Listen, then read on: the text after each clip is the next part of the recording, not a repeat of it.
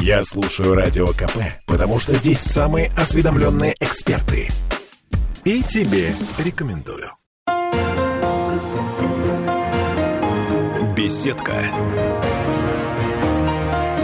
На радио «Комсомольская правда». Всех приветствую в студии радио «Комсомольская правда». Я Кирилл Манжула и очень э, рад нашему сегодняшнему гостю. Научный руководитель лаборатории нейронаук и поведения человека Сбербанка. Президент Высшей школы методологии, основатель интеллектуального кластера игры разума. Андрей Курпатов, психоаналитик. Добрый психотерапевт, день. точнее, Психотерапевт, да, психотерапевт. да, точнее. Это, кстати, вот э, оговорка, как у нас в народе принято говорить по Фрейду, по Фрейду, да, у нас психоаналитик, психотерапевт, психолог одно и то же. Ну, в сущности, сейчас вся психотерапия стала такой интегративной, то есть э, нет уже классического психоанализа в э, прежнем измерении, поэтому э, это уже э, интерес каждого э, специалиста, как он будет там себя называть. Вот. Понятно, что мы все занимаемся психотерапией, и психоанализ это тоже просто Про- психотерапия. Просто, просто разно- некая, некая разновидность, некое направление. Да. Кстати, а как вы к этому относитесь, к этому направлению? Ну вот как э, Я к нему, специалист. э, ну, на самом деле, есть э, психотерапия, которая оказывает действительно такой доказанный научный эффект. Это когнитивно-поведенческая психотерапия. Мгм. Вот. И дальше есть два дополнительных вот этих направления. Одно связано с, как раз с именем Фрейда и психоанализом. Э, Здесь идея состоит в том, что человек э, просто проговаривает себя, и психоаналитик предлагает ему различные интерпретации его собственных фантазий, его... То есть фактически он просто ну, подталкивает человека. Мне как раз казалось, что любой пси- ну, как бы психи- психиатр, психоаналитик, псих- психолог или психотерапевт действует таким образом. Ну, во-первых, здесь есть разница, потому что психиатр, он занимается именно расстройствами. Да, это уже такая глубокая Э, и- медицина. Да, и я, собственно говоря, психиатр изначально по, По своему- образованию, по да. образованию, да. Вот. Э, Психотерапия, она может быть разной. Она может быть вот такой патогенетической, когда мы пытаемся выявить, что является базовым внутренним конфликтом человека. Ну, психоанализ предложил свою версию Мгм. этого, да, но мы с вами в Петербурге, у нас здесь есть замечательная школа э, Кровосарского Бориса Дмитриевича. Э, э, по сути дела, это ну, фундаментальный такой вклад э, советской тогда еще и российской школы в э, психотерапию, и она интегрировала эту психотерапию личностно-реконструктивная и что-то из психоанализа, но, конечно, э, более популярны э, такие подходы в психотерапии, которые позволяют с помощью ну, достаточно простых упражнений, решений изменить э, реакцию человека в тех или иных обстоятельствах, в результате чего у него уходят его там, страхи, тревоги, э, снижается уровень депрессивных расстройств и так далее. Вот, поэтому есть такая как бы направленная на вглубь суть, да, а есть та, которая направлена на симптоматику. Э, Когда мы берем просто какой-то симптом и с ним отдельно работаем, чтобы человек... Симптомами здесь, понятно, страх, тревога, э, панические атаки там, и так далее. Я сейчас просто сижу и себя ловлю на мысли, что а как я, вот, там, где у меня руки, как, как- меня ведь сейчас анализируют наверняка.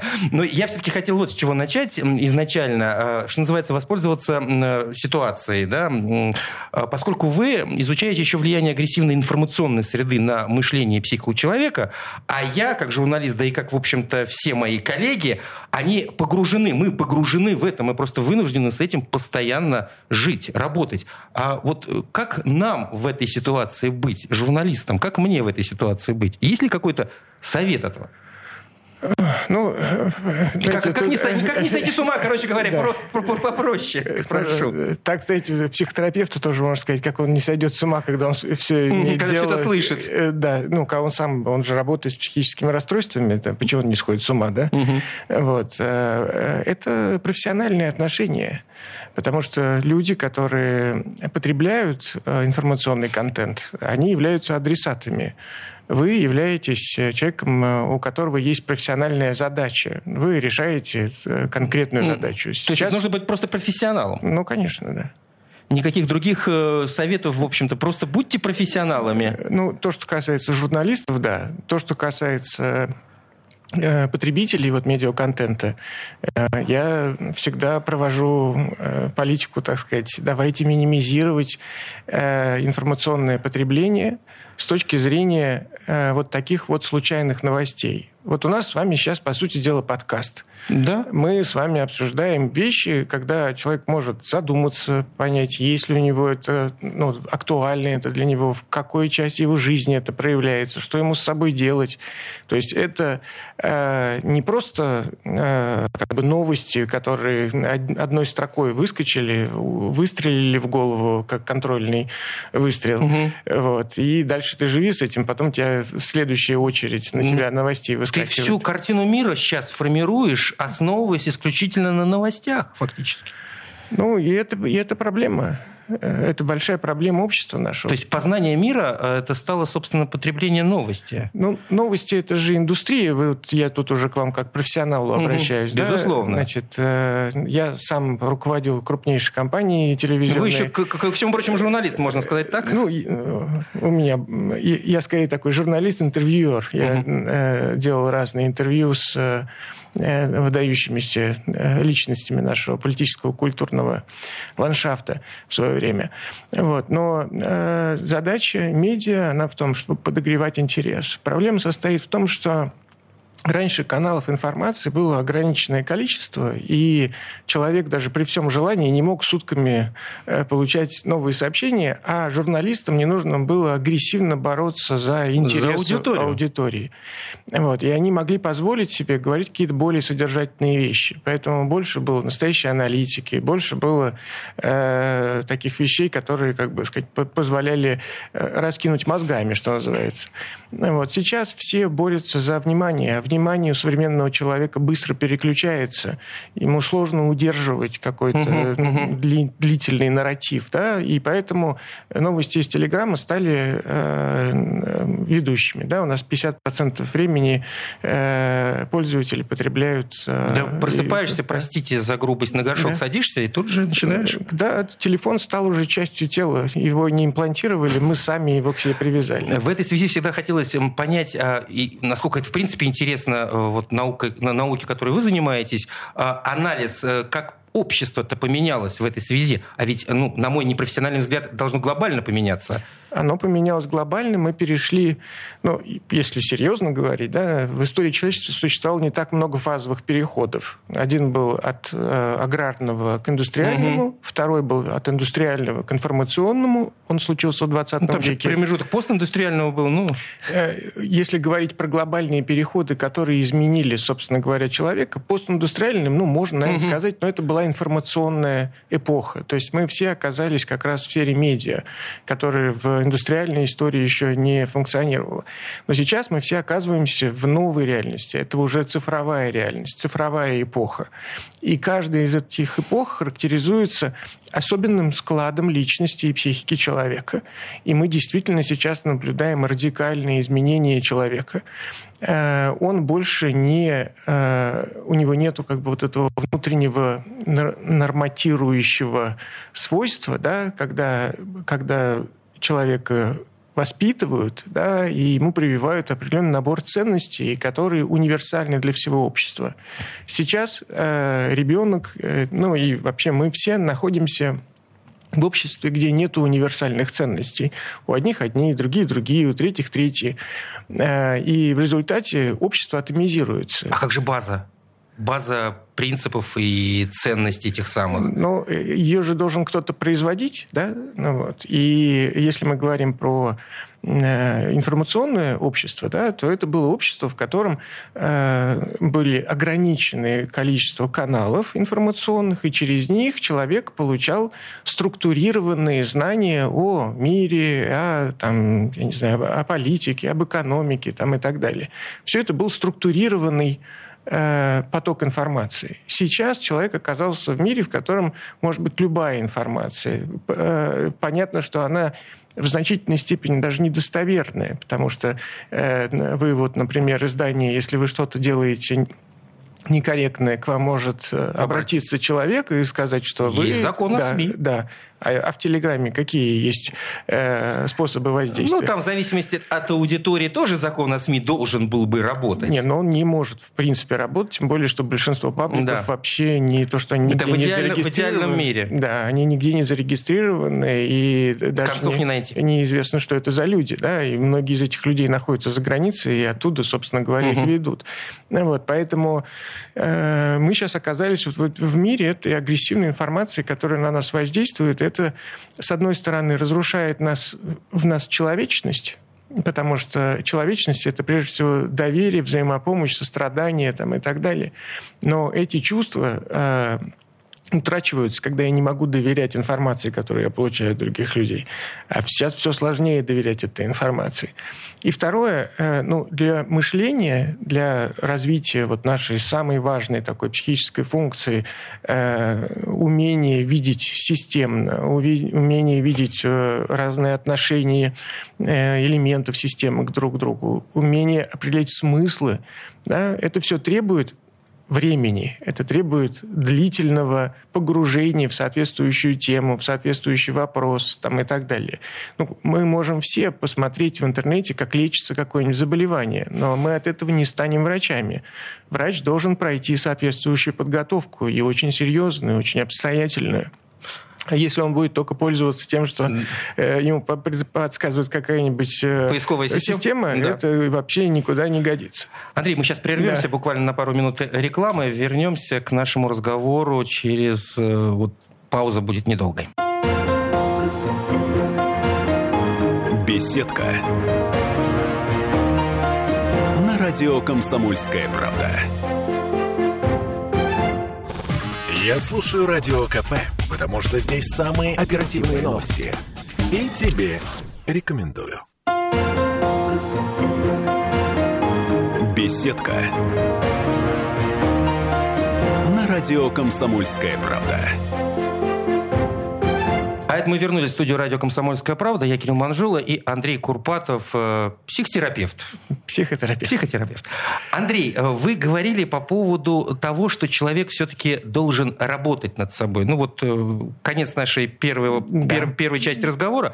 А в этой связи, а опять же, а мы немножко отвыкли от этого, нынешнее общество. Да. Каким образом тогда э, ваши работы получили такую популярность?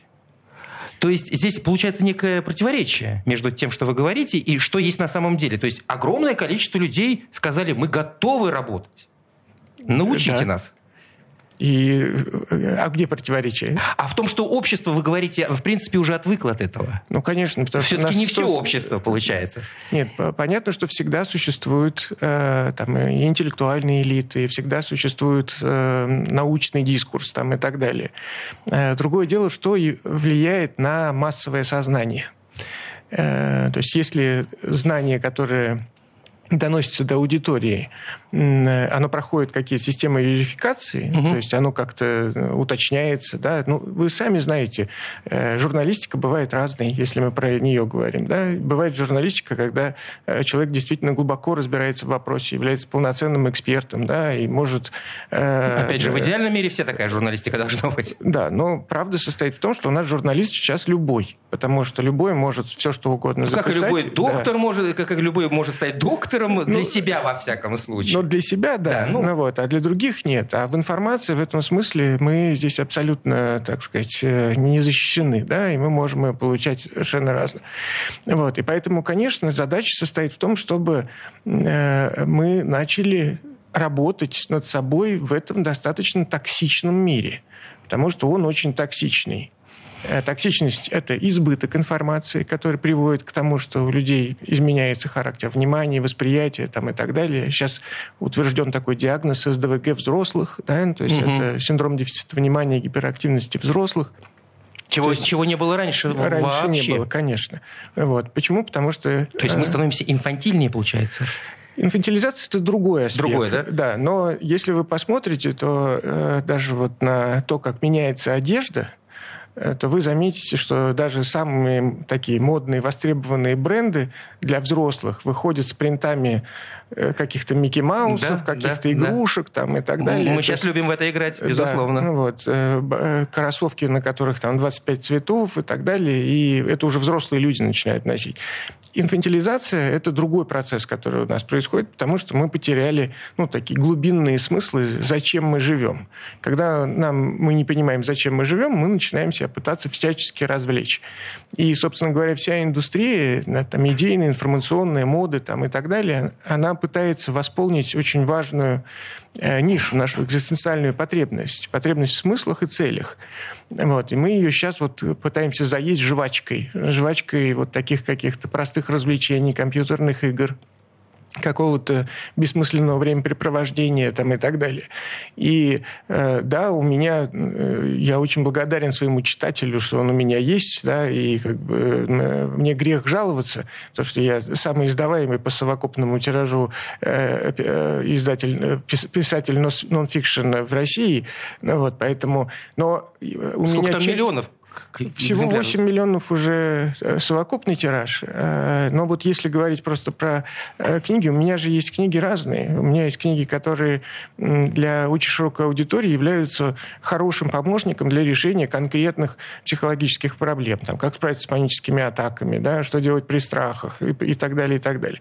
Вот. А, а есть книги более серьезные. Вот у меня последняя книга называется, например, «Дух времени», где я рассказываю как раз про то, как меняется у нас э, психика в, во всем происходящем, и как из-за этого меняется все расположение дел в мире, потому что мы э, находимся сейчас на совершенно фундаментальном цивилизационном таком сдвиге, да, между цивилизациями, они начали сами... Э, как бы, Тектонический э, сдвиг. Да. Я просто сейчас задумался, что ну, мы, у нас с вами один, мы одного года рождения, что называется, мы из одного поколения да. с вами, и э, вот за что же нашему поколению мы, получается, э, переживаем уже второй в своей жизни тектонический сдвиг.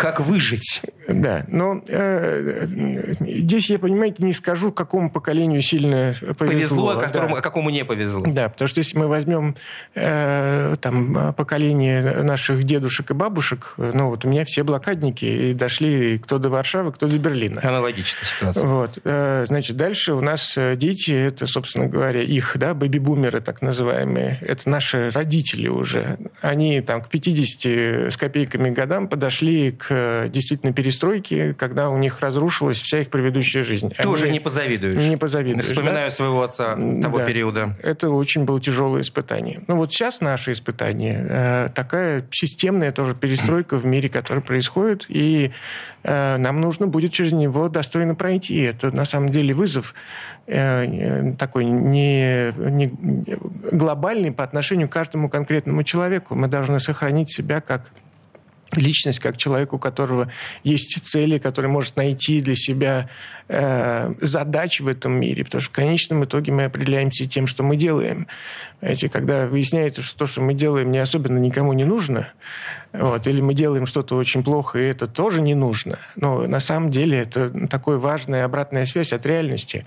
А у нас, к сожалению, долгое время мы жили в таком э, как бы иллюзорном благополучии, э, особенно не прикладывая усилий. Ну, это ведь свойственно человеку, если все вокруг э, так цветет и пахнет, почему бы этим не воспользоваться? Если банан растет и не нужно никакого труда для того, чтобы этот банан сорвать. Да, до сих пор в Африке с этим, видите, есть проблемы. А, а как вы лично вот э, выбирались из той тектонической вот ситуации, когда, которая на, на, на изломе двух веков произошла? Что вам помогло? Ну, я с, э, поступил в Живая академию в 91 году. Профессия, значит. Э, да. И, собственно говоря, я с этого момента занимался наукой, занимался лечением. Психотерапия тогда была для России таким новым э, Мягко говоря. Э, да, явлением, да, хотя у нас есть свои школы, о чем я уже упоминал, но Э, как бы вот весь объем знаний, он был допущен в, э, в Россию только после того, как уже э, стали активно переводиться все более современные работы по психотерапии. Вот, поэтому у меня была очень интересная и захватывающая в этом смысле жизнь. Хотя я получал зарплату, в, когда работал врачом психиатрической больницы, там 100 долларов это была зарплата, ну, как бы, и, и пожалуйста, вот, как выкроить из, нее на книжке, вот всегда был вопрос. Вот. Но это было очень интересное время. У нас был, был смысл и цель. Я же и на телевидение это шел только для того, чтобы популяризировать психотерапию. Я считал, что очень важно донести до людей понимание того, что проблемы, с которыми они сталкиваются, имеют решение с помощью технологий, с помощью психотерапии, с помощью там, медикаментозной даже помощи и так далее. Э, и поэтому это время было исполнено для меня большим смыслом. Это было время строительства. И вот уже к, ну, когда эти десятые годы, вот, когда я работал на телевидении и смотрел, что происходит с телесмотрением, как люди действительно перестают смотреть серьезные вещи, как они все нужно делать все более и более примитивный контент для того, чтобы они продолжали Вам пришлось подстраиваться под этот интерес? Ну, это весь рынок под это подстраивался в свое время. Ну, и, угу, а сейчас угу. мы просто имеем уже как бы э, э, достигли пика, по-моему, уже э, дальше некуда. Вот. И и, тогда я стал, собственно, заниматься вот, влиянием э, избыточной информации на изменение характера внимания и мышления. Да, у меня книга, я написал в 2011 году «Способы думать», где я э, рассказал, потом «Складку времени», где я объяснил все наши главные проблемы, что у нас нет нашей идентичности, мы ее не можем осознать, что у нас нет э, осознанного желания, да, вот какой-то внутренней цели – и третье, то, что мы мыслим уже какими-то симулякрами, а не системами, не понятиями, которые предполагают собой внутреннее содержание. Так называемые фальсификаты. Мы, нас, это вы имеете в виду нацию нашу, российскую? Это касается всего мира. А, всего мира. Конечно, да. Э, и у нас же просто такое недостаточно корректное представление. Но во всем мире у нас есть просто представление, что там как-то может что-то по-другому. Угу. Когда мы оказались в цифровое время, э, в цифровой реальности, на нас воздействует сама эта реальность, а, а не конкретные дискурсы. То есть на нас воздействует то, что мы вот так потребляем информацию, то, что она такая стала вся недостоверная. То есть вот это на нас влияет, а не то, что конкретно там, где республиканцы, где демократы в Соединенных Штатах, там, или что, какие, значит, э, кто канцлер в Германии. Не это. Вот. На нас влияет сама среда. Среда стала вот этой рубленной, несистемной, и э, проверить достоверность и чувствовать себя в безопасности человек не может во всем мире. Вот. Ну, понятно, что есть у нас китайская отдельная цивилизация, понятно, что у нас есть Ближний Восток, который сейчас начинает постепенно, так сказать, преодолевать свои внутренние э, противоречия и сближаться. Это совсем другая культура. Вот. И, ну, вот сейчас происходит вот эта фундаментальная перестройка мира. Андрей Курпатов э, у нас э, в студии. Сейчас на нас надвигается реклама и немного новостей. Самую малость, надеюсь, исключительно правдивых. Э, так что послушаем и вернемся в эту студию. Я Кирилл Манжула. Оставайтесь с нами. Беседка. На радио «Комсомольская правда». Слухами земля полнится.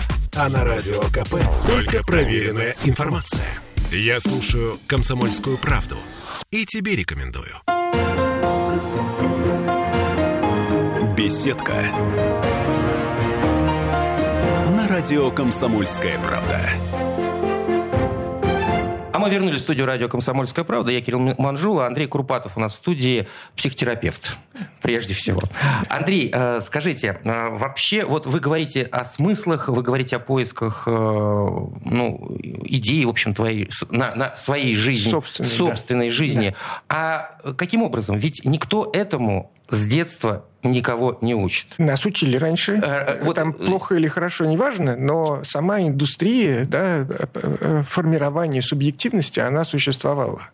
То есть, э, и это не просто набор знаний, который давался. Там какой-то курс прочитали, как быть хорошим ребенком, хорошим пионером, там, хорошим комсомольцем. Все-таки в «Комсомольской uh-huh, правде», uh-huh. а я все-таки комсомолец. Вот, по своей, так сказать, биографии. Аналогично, аналогично был комсомольцем последним потоком в школе. Да, вот. И, соответственно, это была целая индустрия. То есть это был последовательность шагов, которые мы проходили. На это влияли мультики, которые мы смотрели, фильмы, которые мы смотрели, отношений в обществе. То есть, если ты плохо себя ведешь, на тебя сторонние люди... Все маячки расставлены. Да, все было Все флажки на месте. Да. То есть, ну, как я понимаю ваши слова сейчас, это вы воспринимаете со знаком плюс. Я считаю, что с точки зрения формирования психики очень важно создать для нее рамку. Понимаете, психика ребенка, который появляется в мир, это как бетон. Э, вот пока его круг, он крутится, да... Ну, жидкий, и, жидкий да, бетон, жидкий, жидкий, да, я да, сперва не понял, да, жидкий и, бетон. Да, и он заливается, собственно говоря, в форму. Значит, сейчас у нас все это, э, этот жидкий бетон вываливается на асфальт, или в, в канаву и приобретает соответствующую форму. И после этого он не будет фундаментально меняться. То есть вот эти вот основы меланизации процессов, которые происходят, они происходят в течение первых годы жизни. То есть, ну, вообще мозг формируется до 25 лет, вот происходят такие угу. системные, структурные в нем изменения. Но вот фундаментально это первые 10 лет, э, собственно говоря, ребенка. И уже в это время вы в 10 лет были э, как раз пошли в пионеры. Вы закончили октябрятство. Четвертый да, класс там. Да, и вступали в пионеры. Вот. И это был ключевой период, при котором мы получили понимание того, как, что правильно, что неправильно, что хорошо, что плохо в рамках человеческого взаимодействия. Мы еще не были никак идеологически ничем пропитаны. Но мы понимали, что есть хорошее поведение и плохое поведение, есть э, другой человек, и мы должны там учитывать его. Да? Вот будьте в, в своей этой звездочке, там, октября в звездочке угу. распределяли, у вас там вот ответственность, вы там за друг друга вы там парту должны убрать, там, стол убрать там, и так далее. Сейчас ничего все этого нет. Вот. И ребенок не получает вот этой э, э, опалубки для того, чтобы фундамент свой построить. Потом его мировоззрение может меняться многократно. Э, там, это уже дело, так сказать, личного выбора, подхода там, и так далее, личного развития. Но изначально психика должна быть сформирована таким образом, чтобы на ней можно было выстроить выстроить это здание. Если это, этого не будет, то вы просто здание потом не построите. Ну, вы знаете, я э, честно читал вашу одну книгу, когда-то очень давно, про красную таблетку. А, э, многие, многие говорили вокруг меня об, об этой книге, я решил прочитать. И э, читая, мы, мы, там, мы, многие вещи я пытался, естественно, к своей жизни приложить, естественно, пытался это использоваться, использовать, но хватило, вот, вот я отложил, дочитал ее, да. отложил, и в голове уже ничего не осталось. А в этой связи получается, что нужно постоянно быть в, в этом процессе, ни на минуту из него не выходить, чтобы что-то получилось? Ну, в целом, это вот, э, э, понимаете, мы должны понять, э, какую задачу мы решаем. Если мы хотим просто подорожник, угу. то подойдет все, что угодно. Какие-нибудь практики йоги, пилатеса, подойдут просто, я не знаю, здоровый образ жизни. И, и смыслы сразу найдутся? Нет, если мы хотим подорожник. Ага. Вот. Но если мы хотим внутренне обрести цельность, нам, конечно, для этого нужно проходить определенный внутренний путь. И не так просто найти свое Э, вот это устаивание в мире, при котором ты оказываешься внутренне устойчивым вне зависимости от того, что происходит вокруг тебя. Вот эту внутреннюю, такую стоическую, этот стержень можно называть там как угодно, да, это все нужно закалять. Это, и закаляется это, к сожалению, только правдой. Когда мы узнаем, э, как мы устроены, мы узнаем собственные слабости, мы узнаем, что, как бы сказать, мы можем, что мы не можем, когда мы учимся, когда у нас появляются учителя, э, у которых мы берем что-то, да, и когда мы что-то делаем, чтобы превоз, превозмочь, да, быть э, лучше своих учителей там, или тех, кто был до нас и так далее. Это все вопросы, которые, ну, они не решаются. Э, мы сейчас все хотим вот точно так же в нарезке, понимаете? Можно? Хотим, так, хотим. Да, мне мы нарезке... хотим ту самую красную таблетку. Да, но красная таблетка, это же просто образ, она такая провокативная книга, в ней содержание на самом деле, э, ну, такое очень простое. Я попытался максимально доступным языком э, показать, что мы находимся в очень важной точке. Человек сейчас будет меняться, и в зависимости от того, какие решения мы для себя примем, он будет или скатываться в такое звачное животное, которое 24 часа в сутки находится в виртуальной реальности и реагирует только на дофаминовые вот эти все э, какие-то всплески и бугагашечки, вот, или мы все-таки э, что-то из себя представляем и способны э, себя сами из самих строить. Это, ну, это личный выбор. Это не это невозможно сказать, люди, давайте, будьте, наконец, угу. человеками. Так не работает. Вы знаете, а, ну вот я сейчас сижу и думаю, что обычно, когда появляется человек, э, предлагающий некий путь, да, и некий выход из сложившейся ситуации, появляется огромное количество критики. Вас очень много критикуют, чего уж там скрывать. Критикуют страшно. Почему? Почему? Что, в чем э, здесь... Э, как правило, я сейчас говорю о критике да. профессионального сообщества. Ну, насчет профессионального сообщества, что вы понимаете под сообществом? Ну, я имею в виду вот, э, де, там, действующие психотерапевты, например. Это очень... У нас такое количество психотерапевтов, не имеющих, э, э, э, мягко говоря, близко какого-то адекватного образования. Все, что касается э, профессионального, действительно, сообщества медицинского, э, психотерапевтического, ну, как бы у меня есть и монографии, и все, и это не... Вы научный сотрудник, я да. Вы, вы, на всех конференциях. Вы не шарлатан, да. Да, ну как бы поэтому э, я ни, ни разу не видел никакой критики, которая была бы содержательной. Угу. Вот. Э, может быть, какая-то критика, которая связана с э, популярными книгами, но это... Я сейчас намекаю да. на, на страх, который, возможно, вызывает э, ну, понимание того, что есть какой-то вот путь, да, и вот я боюсь, поэтому я буду критиковать. Нет? Ну, э, понимаете, так получилось, что э, я отчасти понимаю, значит, э, мне сильно завидуют, потому что я вроде как, значит, каким-то чудесным образом э, на себя замкнул, что такое, значит, психотерапия, потому что в свое время сделал телевизионную программу. Ну, понятно, что это для, как бы сказать, все думали, что это просто... Я все время по этому поводу рассказываю очень простую, короткую историю, вам скажу. Значит, мою же программу я снял, вышел в эфир, мне Разбаш отправил, э, такой был телепродюсер, угу. отправил договор, в котором я должен был на 10 лет отказаться от всего, что я делаю, значит, То есть в его экск- пользу. Эксклюзивные права. Эксклюзивные права. Я его не подписал. И после этого он пробовал э, психотерапевтов, одних, других, третьих, посадить на мое место. После этого мне позвонили с домашнего и сказали, мы закажем вам лично угу. вот, э, изготовление этой программы. Вот, поэтому э, есть иллюзия, что ну, как бы мне легко досталось, и теперь вот, значит, я сижу, почиваю на лаврах. Во-первых, я то, что считал нужным, я сделал на телевидении. И на самом деле психотерапией с 2007 года не занимаюсь. Значит, э, с этой поры я занимаюсь мышлением и рассказываю про то, как э, наш мозг создает интеллектуальные объекты, которыми мы как бы пытаемся управлять для того, чтобы жить, принимать правильные решения. Да? А с недавнего времени я вообще занимаюсь ну, такой социо социо, ну, не политической, а ну, на самом деле, это вопрос э, социальной динамики, которая есть в обществе в целом.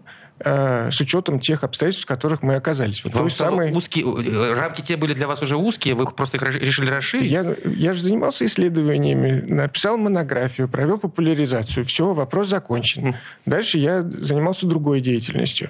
В рамках этой деятельности я понял, что происходит с людьми в рамках информационного пространства, в котором мы все с вами живем. Потому что мы живем прежде всего в информационном пространстве. Вы сами сказали, просыпаюсь, сразу я в да, телефоне. Да, да. Я рассказал, собственно, собственно говоря, как это э, происходит. Да? Я в Совете Федерации выступал с этим, э, с докладами там, и так далее. То есть э, это большие были. В Давосе я с этим выступал на этом форуме экономическом. Вот. Это большая, серьезная проблема. Да? То, что у людей уровень интеллекта начинает снижаться совокупно. Да? Понятно, что всегда это есть факт, исключения. Да. Вот. И отдельные группы, которые сохраняют у себя знания. Вот. Рассказывал, как падают социальные навыки, да, что люди сложнее им общаться, потому что они потеряли вот этот вот регулярный контакт с друг с другом, и поэтому их общение становится все более и более таким поверхностным, соскальзывающим там и так далее. Что приводит к проблемам в, в организации, потому что там любые, сейчас любого работодателя спросите, он вам скажет, что у него проблемы с сотрудниками, потому что э, они или не соображают, или не, не способны работать в команде. Это вопрос мышления, это вопрос социальных навыков.